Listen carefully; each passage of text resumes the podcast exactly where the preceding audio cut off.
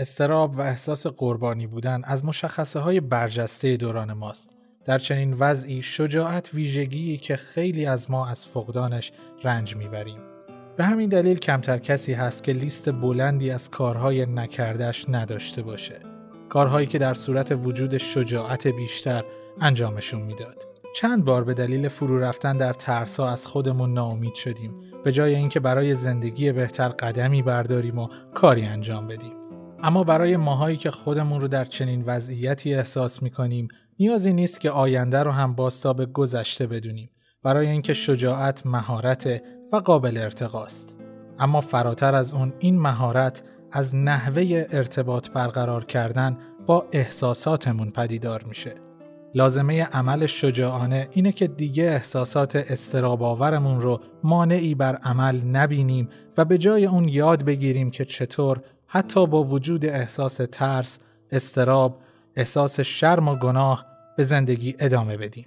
در این کلیپ تلاش می‌کنیم درباره بعضی از ابزارها و روشها بحث کنیم که می‌تونن به همون کمک کنن چنین رابطه ای رو با بعد احساسی جهان درون خودمون ایجاد کنیم. در ابتدا مهمه به نقش احساسات در زندگی بشر و لزوم تمایزگذاری بین احساسات سازگار و سازگار ناپذیر تاکید کنیم.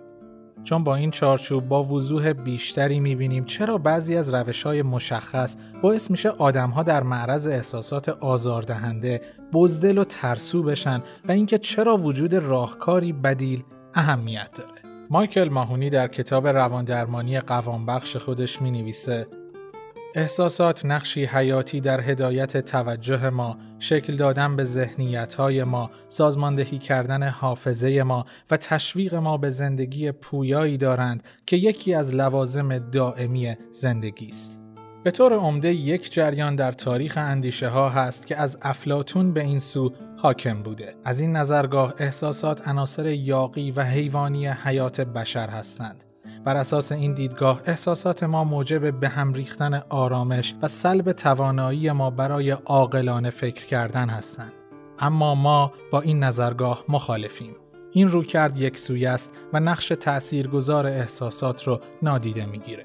چون وقتی احساسات ما کارکرد مناسبی داشته باشند به ما کمک می‌کنن که با محیطمون سازگار بشیم احساسات اطلاعاتی رو راجع به خوب و بد زندگی ما میدن و به مراتب سریعتر از ذهن خداگاهمون توجه ما رو به چیزی جلب می‌کنن.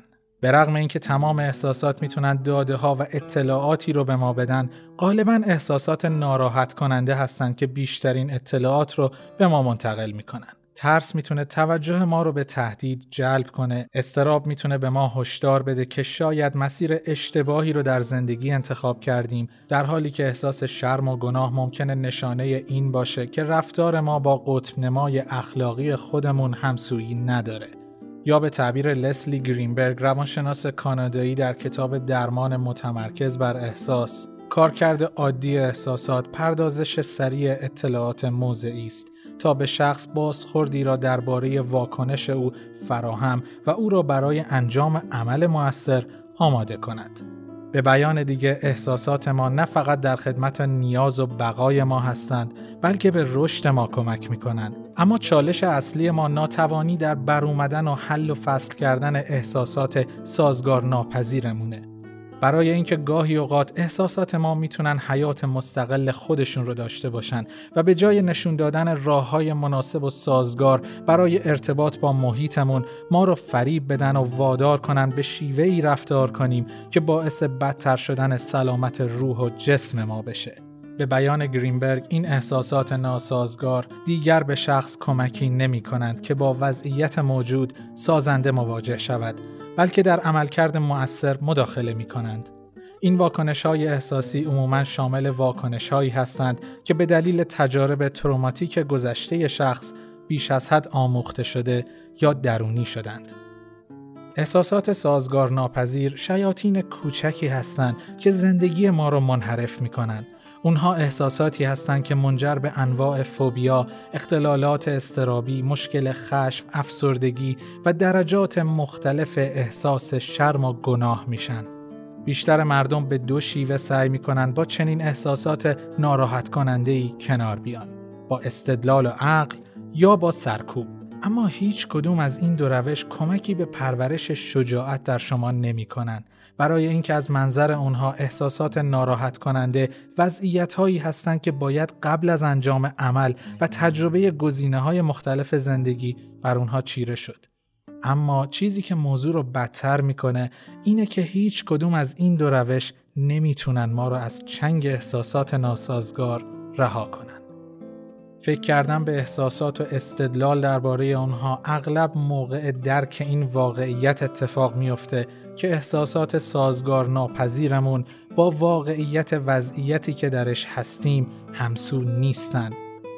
در این مواقع چیزی که معقول به نظر می‌رسه اینه که تلاش کنیم به احساساتمون فکر کنیم و طی این کلنجار امیدوار باشیم ذهن آگاه و هوشیار ما بتونه روی اونها کنترل پیدا کنه و ما رو از بند این احساسات رها کنه تا با ذهنی آرام و آسوده به پیش بریم. اما احساسات رو به ندرت میشه صرفاً با اراده کنترل کرد یا فقط با قدرت اندیشه اونها رو اصلاح کرد. در واقع هر احساس شدیدی می‌تونه به سادگی به توان ما برای شفاف اندیشیدن غلبه کنه تا اینکه برعکس اندیشیدن بتونه احساسات شدید رو تحت کنترل خودش بگیره. به بیان الکساندر پاپ یکی از شاعرای سده 18 بریتانیا شور حاکم باشد آنچه خواهد بود شور حاکم باز برخرد چیره خواهد بود اندیشه های ما صرفاً به ندرت می‌تونن ما را از اختلال استراب، فوبیا یا بقیه احساسات سازگار ناپذیر رها کنن. به همین دلیلی که خیلی از مردم از این روش منصرف میشن و برای کسب آرامش به سرکوب احساسات رو می‌کنن. اما اگر نتونیم این وضعیت های احساسی رو با اندیشه های خودمون رفع کنیم، شاید بشه اونها را از ذهن خداگاهمون به بیرون دفع کنیم. سرکوب مواقعی می‌تونه پاسخگو باشه اما این کار هم بدون عواقب نیست. به تعبیر الکساندر لوون روانشناس و روان درمانگر آمریکایی در کتاب ترس از زندگی سرکوب کردن احساسات باعث از بین رفتن آنها نمی شود بلکه آنها را صرفا در ناخداگاهمان عمیقتر می کند ما با این کار مشکل را درونی تر می کنیم درونی کردن وضعیت های احساسی ما صرفا تاثیراتشون رو جابجا جا می‌کنن. ممکنه به جای احساس عصبانیت دچار تنش های ازولانی مزمن یا میگرن بشیم. ممکنه به جای احساس استراب دچار مشکل سوء حازمه یا بدخوابی بشیم. اما مشکل دیگه سرکوب اینه که مانعی جدید برای عمل شجاعانه پدید میاره. شاید دیگه اون احساس رو تجربه نکنیم اما بیماری های روانتنی که طی این مدت ایجاد کردیم اغلب به بهانه جدیدی برای رکود ما تبدیل میشن. حالا ما به جای اینکه به خودمون بگیم قبل انجام هر عملی باید به ترس یا استرابمون غلبه کنیم میگیم که الان باید درد جسمیمون رو درمان کنیم. اما اگر تفکر و استدلال روی احساسات سازگار ناپذیر ما بی تاثیرن و اگر سرکوب صرفا باعث انحراف مشکل میشه گزینه بدیل چیه؟ با چه شیوهی می‌تونیم با احساسات ناراحت کنندمون کنار بیایم به طوری که باعث تقویت شجاعت در ما بشه؟ یکی از ابزارهای مفید برای این منظور روشیه که برچسب گذاری احساسی نامیده میشه گذاری احساسی یعنی وقتی احساس خاصی خودش رو نشون میده به جای استدلال و تلاش برای بیاعتبار کردنش یا سعی جهت سرکوبش اون رو بپذیریم و در ذهنمون برچسب گذاریش کنیم.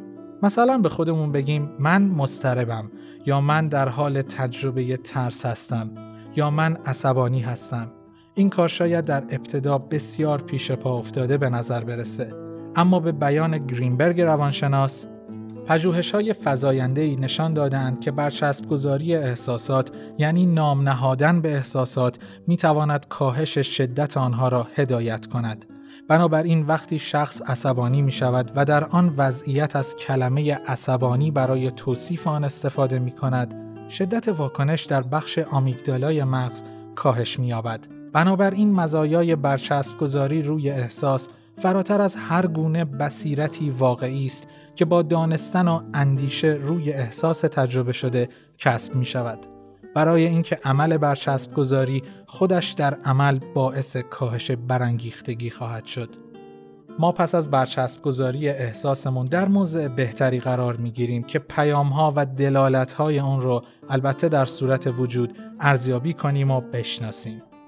در صورتی که احساس تجربه شده سازگار پذیر باشه و سمت و سوی اون برای ما روشن و مشخص باشه در این صورت دلیلی نداریم ازش تخطی کنیم اما در احساسات سازگار ناپذیر مسائل تا این درجه شفاف و روشن نیستند. احساسات سازگار ناپذیر برخلاف احساس سازگار پذیر با پیروی از پیامی که احساس به ما نشون میده احساسی که غالبا دلالت بر پرهیز و دوری جستن داره قابل حل و فصل شدن نیست بلکه برعکس. ما نیاز داریم زندگی خودمون رو در مواجهه با احساسات سازگار ناپذیر وسعت بدیم. چون محدود کردن زندگی هامون صرفا شبه تهدیدات و خطراتی رو احیا می‌کنه که منجر به تقویت چنین شرایط عذابآور و رنجالودی خواهد شد. اینجا فرصتی بزرگ برای کسانی از بین ما فراهم میشه که دچار احساسات سازگار ناپذیر هستند. وجود چنین احساساتی وضعیت ایدئالی رو پدید میاره که بتونیم شجاعت رو در وجود خودمون تقویت کنیم. چون شجاعت فی نفسه به معنای توانایی عمل کردنه. حتی زمانی که درون قلبمون طوفانی از تردیدها موج می‌زنه. در نتیجه هر چقدر زندگی ما دچار احساسات سازگار ناپذیر باشه فرصتهای بیشتری برای کنش و عمل در این زمینه وجود داره. ما برای بهره بردن از احساسات سازگار ناپذیرمون باید لیستی از گام ها و اقدامات کوچک رو تهیه کنیم که به تدریج ما رو در معرض وضعیت هایی قرار بدن که از اونها حراس داریم. هر گام باید قدمی رو به جلو برای خارج کردن ما از منطقه امنمون باشه. اگر بتونیم هر روز خودمون رو متعهد کنیم که دست کم یک گام به پیش بریم خواهیم تونست که احساسات سازگار ناپذیرمون رو از موانع بهباشی و شادی ما به مقوم خیشتن و منی قویتر تبدیل کنیم. این تمرین باعث ظهور احساسات آزاردهنده خواهد شد. در این زمان ما صرفا باید روی اونها برچسب گذاری کنیم اونها رو بپذیریم و به رغم احساس ناملایمتی ایجاد شده به پیش بریم. اگر تمرین رو با ممارست ادامه بدیم به احتمال زیاد مشاهده می کنیم که احساسات سازگار ناپذیر ما با شدت کمتری ظاهر میشن. با این وجود حتی اگر این احساسات بخشی از زندگی ما بشن و با ما باقی بمونن این تمرین به ما خواهد آموخت که احساسات آزاردهنده رو نباید محدود کننده دونست و اینکه با وجود حضورشون میشه دست به عمل زد. به بیان دیگه ما هنر شجاعانه عمل کردن رو یاد خواهیم گرفت و به گفته مارک تواین شجاعت مقاومت در مقابل ترس است. ارباب ترس شدن نه قیاب ترس. اما برای اینکه ارباب ترس هامون بشیم برای اینکه جزو معدود انسانهایی بشیم که می‌تونن صادقانه بگن شجاعت رفتاریه که ما رو تعریف می‌کنه باید بخوایم که گاهی اوقات گام های شجاعانه ای برداریم. اما نه فقط گام های کوچیک همونطور که زندگی گاهی اوقات به خیز برداشتن نیاز داره. برای اینکه به خیشتن خودمون بهترین فرصت رو بدیم که به چنین مرحله درخشانی برسه بهتر ابزارها و روشهایی رو یاد بگیریم که به تنظیم و هماهنگ کردن رابطه ذهن و جسم ما کمک می‌کنن. خیلی مهمه که بدونیم وضعیت جسمی ما نحوه استفاده ما از بدنمون و حتی شیوه تغذیه ما تأثیر زیادی روی دست پیدا کردن به اهدافی دارن که احساس می‌کنیم توان رسیدن به اونها رو داریم. به بیان دیگه بدن ما رابطه خیلی نزدیک با وضعیت ذهنی ما داره و اربابی به جهان درون ما باید به بعد جسمانی وجود و خیشتن ما توجه کنه. به بیان کارل یونگ از وحدت رازآلود موجود زنده این واقعیت استنباط می شود که نه خصیصه های جسمی صرفاً فیزیکی هستند و نه خصیصه های ذهنی صرفاً به روان مربوطند. پیوستگی طبیعت کمترین آگاهی به آن تمایزات متضادی ندارد که ذهن انسان ناچار است به عنوان ابزاری برای فهم آنها را جعل کند.